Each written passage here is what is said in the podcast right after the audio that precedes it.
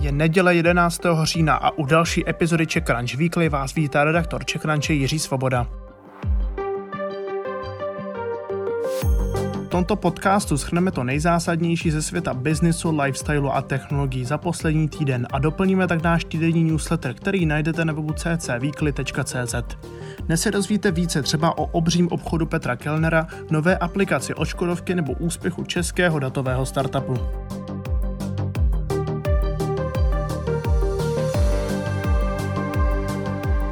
Automechaniky nejspíš budeme potkávat s mobilem v ruce. Škoda Auto totiž představila svou novou aplikaci zvanou Sound Analyzer. Ta podle zvuku motoru pozná, jaká je na autě závada. Mechanikovi stačí zadat VIN kód a nahrát půlminutový zvuk.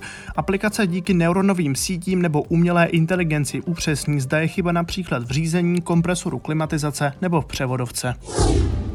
300 milionů korun pro český datový startup. Získává je Tomáš Krátký v novém investičním kole na svůj software zvaný Manta. Ten pomáhá organizacím s analýzou datových toků. Dokáže se napojit na technologické zdroje, proskoumat zdrojový kód a následně automaticky generovat náhled všech zdrojů firemních dat. Do investičního kola se zapojil i český fond Credo Ventures.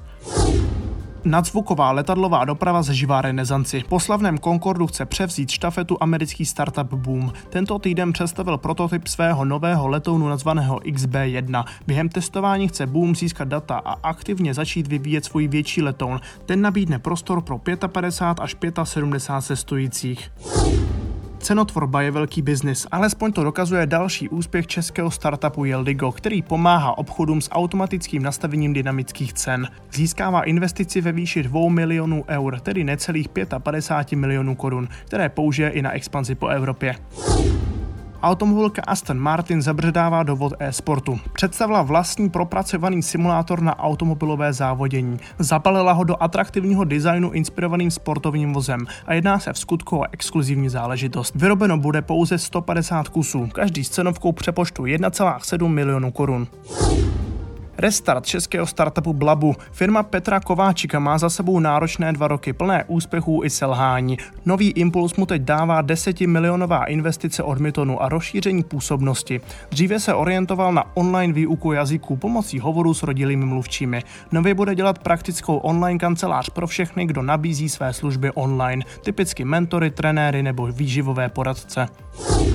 Český úspěch v New Yorku. Tuzemský startup Sherry byl hlavním technologickým partnerem při stavbě jednoho z tamních luxusních mrakodrapů. Tam dodával své technologie pro efektivnější ovládání vstupů. Nyní je bude dodávat pro dalších 22 výškových budov. Díky Sherry si New Yorkčané otevřou dveře třeba přes mobil nebo chytré hodinky. Facebook oficiálně odpověděl na film Sociální dilema, který je hitem Netflixu posledních týdnů. Film Jeffa Orlovského sociální sítě nevykresluje v dobrém světle a připisuje mu řadu společenských problémů. Koncern Marka Zuckerberga se ohrazuje a tvrdí například, že jeho produkty nejsou účelově designovány k závislosti a že film je příliš senzační.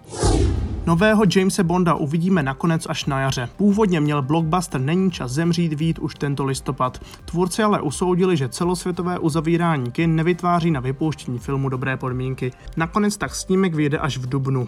25. film o britském agentovi má dosud největší rozpočet i nejdelší stopáž. Vybíráme taky téma, které patřilo tento týden na Čekrančích nejčtenějším.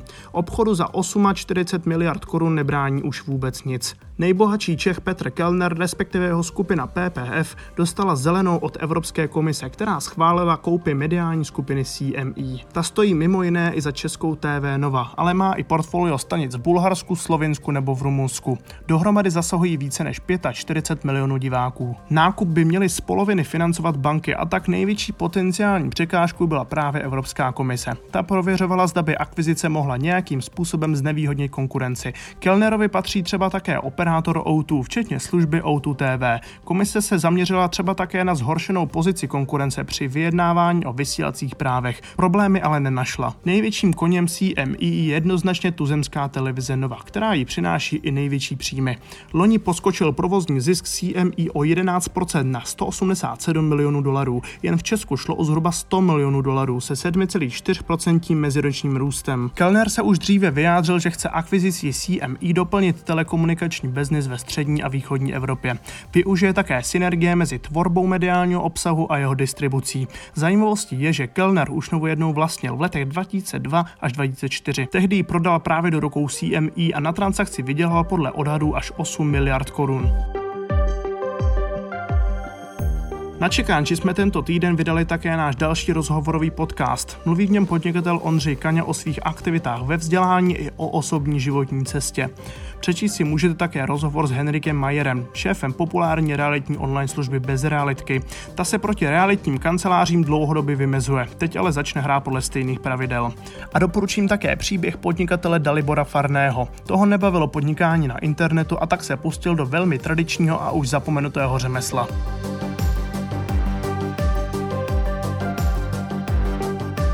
To byl dnešní přehled Czech Crunch Weekly. O všech zmíněných tématech si přečtěte více na ccweekly.cz. Ještě jednou ccweekly.cz, kde najdete také náš kompletní newsletter i s dalšími tématy. Úspěšný start do nového týdne před za celý tým Czech Jiří Svoboda.